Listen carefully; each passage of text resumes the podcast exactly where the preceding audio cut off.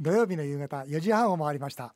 こんにちは渡辺美希です。そして番組スペシャルアドバイザーはこの方です、テリー東です。えー、10月からですねテリーさんを毎週お迎えして番組を放送しようとお知らせした矢先に、はい。えー衆議院解散ということで突然でしたね。突然でした、えー私が現役の国会議員のため選挙期間中は法律で番組に出ることができずそうだよな。1ヶ月遅れで、えー今回から本格的にリニューアルとなりましたよろしくお願いします。よろしくお願いします、テリーさん。さあテリーさん選挙終わりました、終わりましたえーね。今週は選挙の話題でいきたいと、はい。そう思います、わかりました。えー今回の選挙結果マスコミで報じられている論点をまとめてみました。今回の衆議院選挙当初はなぜ今解散するのかの大義が問われましたが希望の党小池代表の排除発言や旧民進党議員の急な政策転換に批判が集まり自民党支持より希望が嫌いが鮮明の結果になったと言われています。一方で筋を通したと枝野代表をはじめとする立憲民主党が大躍進。大勝利した自民党小泉進次郎筆頭副幹事長も野党がボタンをかけたがえず一つにまとまっていたら政権交代もあり得たとコメントしています。そしてこちらはどちらかというとテリーさんの専門かもしれませんがこのハゲの暴言で離党し無所属で戦った元自民党豊田舞子さんは落選。年下弁護士と不倫疑惑が報じられたこちらも無所属で戦った元民進党山尾志織さんは接戦を制し当選。今回の当選議員の任期満了は2021年となっています。ああの自民党ではですねもう春からこのタイミングって言われてたもんですから、ん。まあ、多分皆さん準備していたと思うんですが、まあ、あの小池新党が立ち上がる前そして民進がバタバタしているうちにと一気に解散しようということで本来ならば自民党が楽勝ということだったんですが、まあ、あの小池新党が立ち上がってですねそしてなおかつ民進まで合流してしまったと。本当だよね。これあの時はあれでしょうね。本当に自民党の皆さん焦ったでしょうね。ね、あとあれですね、はい。一時は小池さんが総理大臣になるんじゃないかと。そうですよね。そうですよ。ええと思ってたけども、うんまず過半数の数字を出すと。そうなんだ、ね。あとそれこそなんか希望の党って最低でも100は超えると。そうですよ。言われてたんですが実際問題として希望を取ったのは50ですね。そうです。減らしちゃいましたもんね。50になって。やっぱりあれじゃないですかね。なんですか？なんか途中で風が変わりましたよね。変わりましたね。どこら辺ですかポイントは？いややっぱり僕はあの排除排除。という言葉、うん。それから仲間に入れる気はさらさらないとねいう、うん。あの辺から何かマスコミがこう一気になんかこう小池さん離れをしていったと思うんですけど、テリーさん見てていかがですか？僕はねまあうん。もちろんあの言葉っていうのはまあえぐい言葉だなと思うけども、うん。それよりも、うん。この1年間のうん。小池知事としてのうん。何にも実は口だけでやれていなかったという、うん。そこの部分が、うん。特に東京都の人にとっては、うん。あんた何やってんのとうん。いうようなことで言葉以上に、うん。その1年間実績何にも上げてないと、うん。まあ、例えば豊洲の問題もそうですうん。築地の問題もそうなんですけども、うん。築地にも傷つけさせて、うん。豊洲も傷つけさせて、うん。結局来年の10月までうん。何にもなんない、でやっうん。ぱあと小池さんってやはりなんていうのかな弱者のいるふりをしてるのはうまかったよね。うん。弱者じゃないんだけど。うん。弱い者の弱い立場のような言い方したんだけども、うん。自分が実際にトップになった瞬間に、うん。なんか化けの皮が剥がれてしまったなっていう感じがするのがうん。一番あれだったかなと多思いますね。分都民ファーストに入れた方がうん。希望にそのまま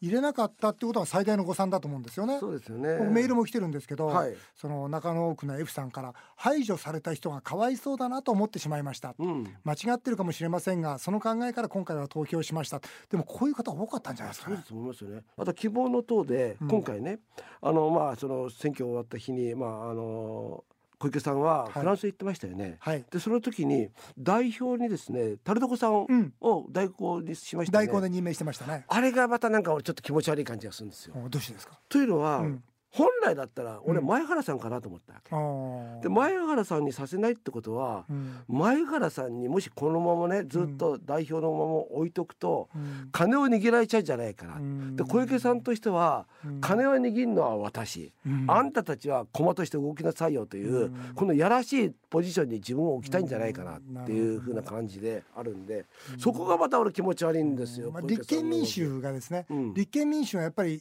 いいいなと思ったのはすぐに幹事長を決め決めて、うん。すぐに組織作りましたよね、うん。でもこの希望の党は組織一切作らなかったですよね、うん。ここはやっぱり違和感感じますよね。あなんで作んないんですか？わかんない。代表は全部自分の手で握っていたかったんじゃないですか、ああそこなんだよね。だからうん。小池さんのねやっぱり弱いところはもう一つあってそれは何かというと下を作ることができない。うんそういうことなんでしょうね。ね、例えば若狭さんだって結局ね育てられなかったわけですね、うん。あとは僕はあのね音北さんって言いますよね、うん。あの最初都民ファーストの時にな側近だった側近だったね、はい。はいで彼が離れましたね。ひどい男あひどい女性だって言いましたよね、うん。あれだもう結局独裁で都民ファーストには何にも決定権を与えないで、うん。全部上からで。決めてしまった。で自分も忙しいもんだから、うん。ほとんど分からないまま金の動きも金だけ徴収して、うん。その金を何に使ったかも何にも言わないで、うん。それに対して何にも小池さんも発言しないわけでしょ。うん。小池さんはね俺ねよく国民は、まあ、都民なんですけども、うん。あの都知事に専念しろとうん。言ってますけど私は今度は都民としてうん。都知事に帰ってくんだと。もう都知事もやめてほしい。冗談じゃないよあんたのねそのなんかね、うん。その別にねそのなんか自分のブランドののイメージ一つとして、うん。都知事ところにいてほしくないなと思うんなるほどですよね。テリーさん怒ってますね。怒ってさて、ますね私は。えー CM を挟んで引き続き選挙の話題でいきましょう。私とテリーさんも公約を考えてみました、えーこうしたらどうよです。はい、えー私とテリーさん各層の公約マニフェストを読み直した上で独自の公約を考えてきましたえーそれぞれ色紙に書いてきたのでそれでは発表したいと思います、はい。まず私から行かせていただいてよろしいでしょうか？願いします。はい。公約3つ挙げさせていただきました。おう一つは消費税20%、うん。そして歳出半減。そして3つ目は中小企業省です。おこれは意味はですね、えー今35兆円のまあ借金を積み重ねてるわけですよ。毎日1000億円の、これを本当に借金返そうとすると、うん。消費税は20%、まあ、これで約24兆円です。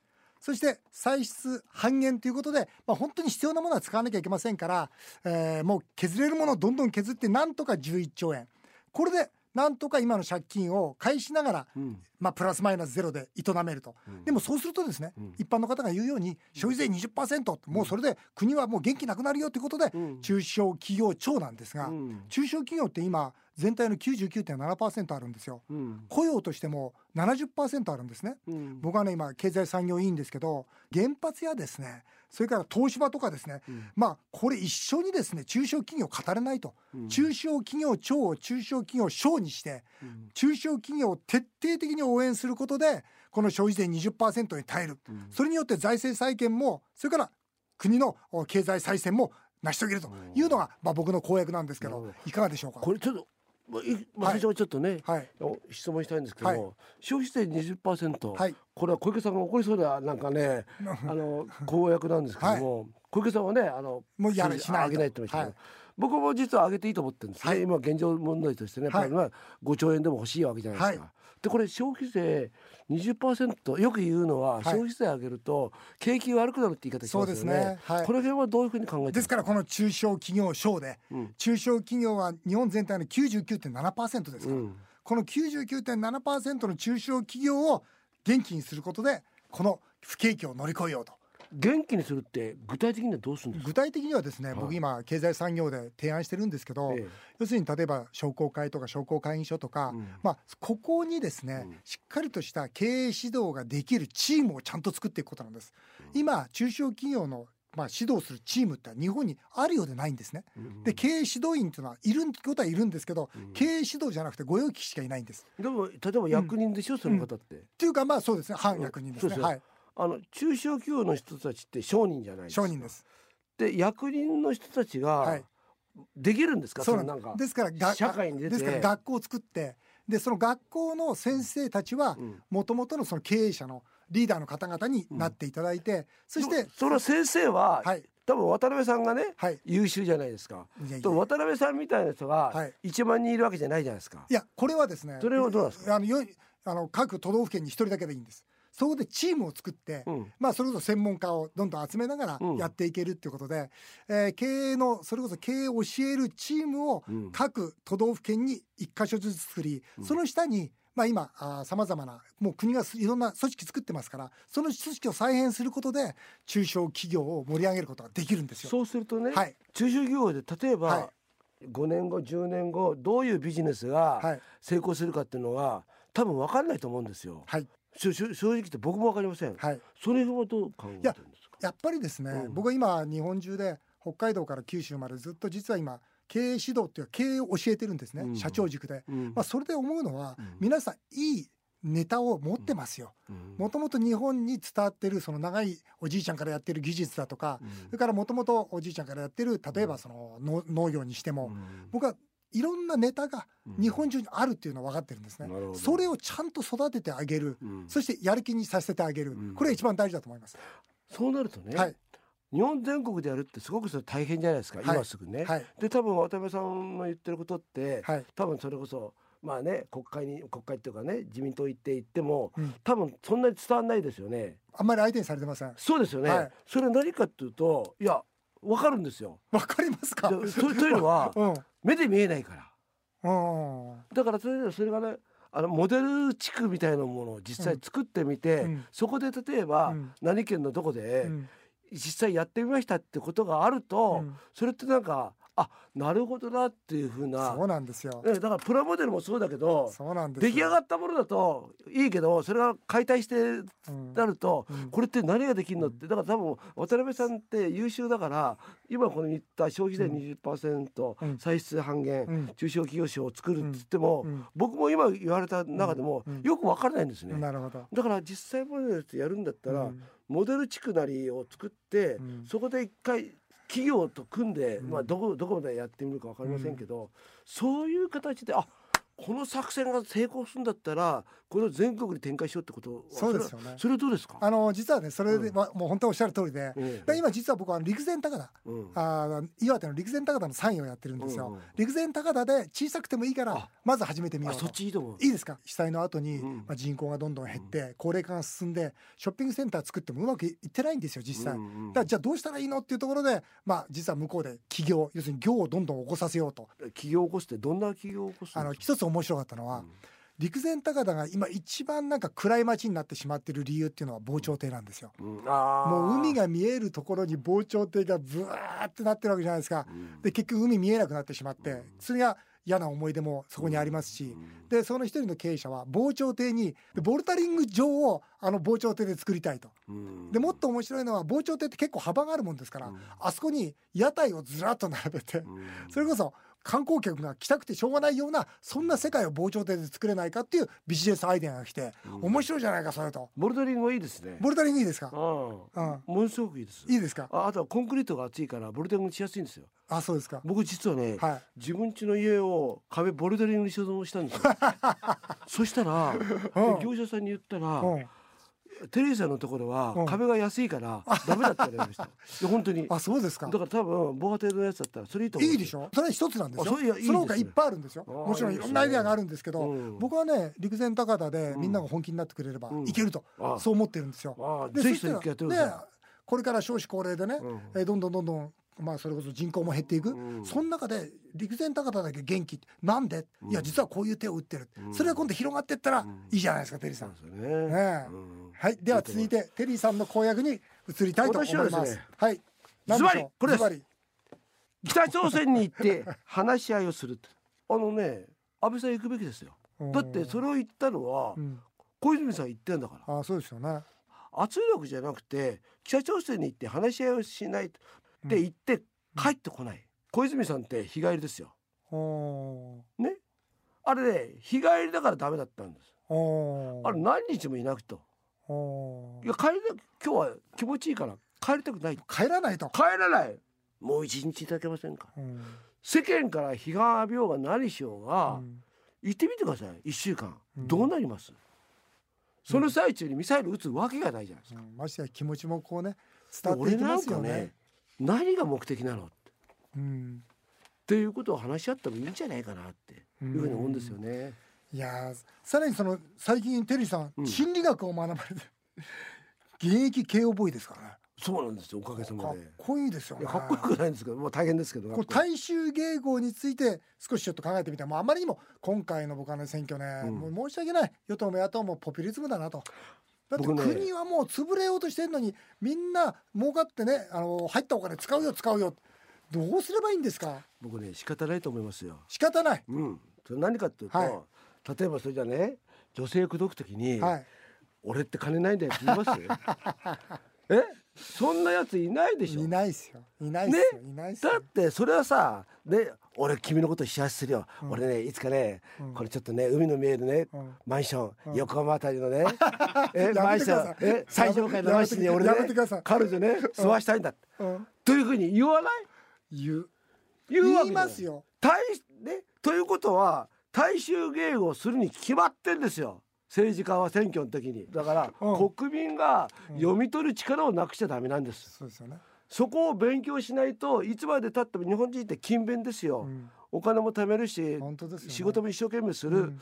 でもダメなのは政治に対してあまりにもあなた任せですよ。でも心理学を勉強してる慶応病院のテリーさんに聞きたいんですけどね。はい。でもそれ難しいじゃないですか、うん。ね例えばこっちで僕なんかもこの間もね、博多でね、うん。こっちでその消費税は上げないぞって言ってて、こっちで消費税上げてもみんなのために使いますよって言ってるわけですよ、うん。これ聞いてて片っぽなんですよ。もし僕みたいなのが出てきて、ん。消費税20%にして皆さんには一切戻しませんと借金返して未来の子供のために言った収集が100%落ちるでしょうね、落ちます。落ちますよね。落ちます。落ちますよね。うん。でもやっぱりそれはでもこのなんて言いますか人間の業というか、うんそこに行き着いちゃうんじゃないですかね。どうしてもうん損得自分の損得で考えてしまう、ん。確かにそうですね。でしょ？うん。だからドイツもニュージーランドも憲法で決めてるわけですよ、うん。要するに GDP はのね0.35%までしか、要するに赤字国債出しちゃいけませんよ。日本円だと日本2兆円までですよ。うん。日本は35兆円も出してるわけですよ。だからドイツで憲法で決めてるようにそれが憲法で決まってればうん。与党も野党も嘘言えないですよね簡単に言えば。ねああ言ってるけどできませんよ、ね、なぜならば憲法で決まってますから。お金減しないですよって言えばだから僕はねこれ憲法で決めてうん。もうガチガチにその与党野党を縛るしかないんじゃないかな。もああそれは一つの案ですね。うん。面白いうそれ以外方法ないと思いますよ、ん。今20代のあれでしょ？やっぱりうん。支持率が高かったのは、うん。要はその就職先に困ってないからっていうのが一番の理由だって聞いた時に、うん。それは目先だろうと。うん。君たちのためにどれだけ国が借金をしてしまっててね、うん。君たちに押し付けようとしてるか知ってるかって僕は問いかけたいですよね、うん。自民党ですから問いかけられなかったですけど すいません。さて続いてはメールを紹介させていただきますこの手のメールがふ大変増えてきましたね。やっぱテリーさん効果でしょうね、国立市の裕次郎さん、うん。えー渡辺さんの国の財政破綻の話耳が痛かったです。うん。私は妻に内緒で借金があります。うん。キャバクラで使ってます。すね。収入が増えない限り、えー返済は追いつかないのでキャバクラを控えるしかありませんと、そりゃそうですよ、うん。けれど今週まで、えー今週までとついズルズルと通ってしまいますテリーさん店の外で会う口説き文句があったら教えてくださいって反省してないですよこの人。これ無理ですね無理ですか？あ のお金がないと、うん。あの天外デートできません。なるほど。逆にうん。天外デートの方がうん。お金がかかります、そうなんですか？それはそうでしょあー。だって中は定期料金ですから。うんえ天外デートってお金払うんですか？それとも食事代とかそういうことですか？食事代あとなんかそれこそ。やっぱお金払うんですか？いやでもなんかほらなんかプレゼントとか必要なるほどね。うん。口説く時ってテリーさんどうするんですか？例えば美味しいお店があるよとかなんかなんか、でもやっぱり食べ物で誘うっていうのはいいと思いますよね。うん。はい。いいレストランがあるよとか、はい、うん、じゃあユージさんこれあれですね、うん。お金がないから外で口説くってのはやめた方がいいよと、うん。一応そういうアドバイスしておきます。そうですね。あの口説くんだったら中で口説かないと。中で。中で。外で口説くってのは厳しいですね。中で口説いてもまた借金ばっかりなんですよこの人は、ねえー厳しいところですね。うん。まあでもまあ頑張ってほしいですね。キャバクラ楽しいですからね。ね あやんないですかお店。キャバクラ。キャバクラやんないです。よキャバクラって生まれてから一回しか行ったことないんですよダメああいうとこ。いやダメっていうか僕あんま好きじゃないんですよ。一回だけ行ったのは、僕の前の運転手がですね、うん。キャバクラ町にはまりまして、ああいいですね。それで僕の運転が終わった後にそのキャバクラ行って翌日すごい眠そうなんですよ、うん。お前それやめた方がいいよって言ったんだけど、いや僕はもうすごく好きなんですって、うん。やっぱそれ騙されてるよっつって、うん。一回僕は乗り込んでって、あんまりこの子にあんまり手を出さないでくれって言ってそのためにキャバクラ行ったんですよなんでそんなことすんの？本当ですよ なんで人の楽しみをなりこの子に手を出されていいじゃない結局もう何の役にも立たなかったですね。本当ですよ。僕が言っても全然キャバクラ会をやめなかった失礼な話だよ。何言って親父でも笑えないのに。難しいとこなんですよ。あそうですか。はいあっという間にお時間となってしまいました、えー、テリーさん、えー、来週もまたよろしくお願いいたします。す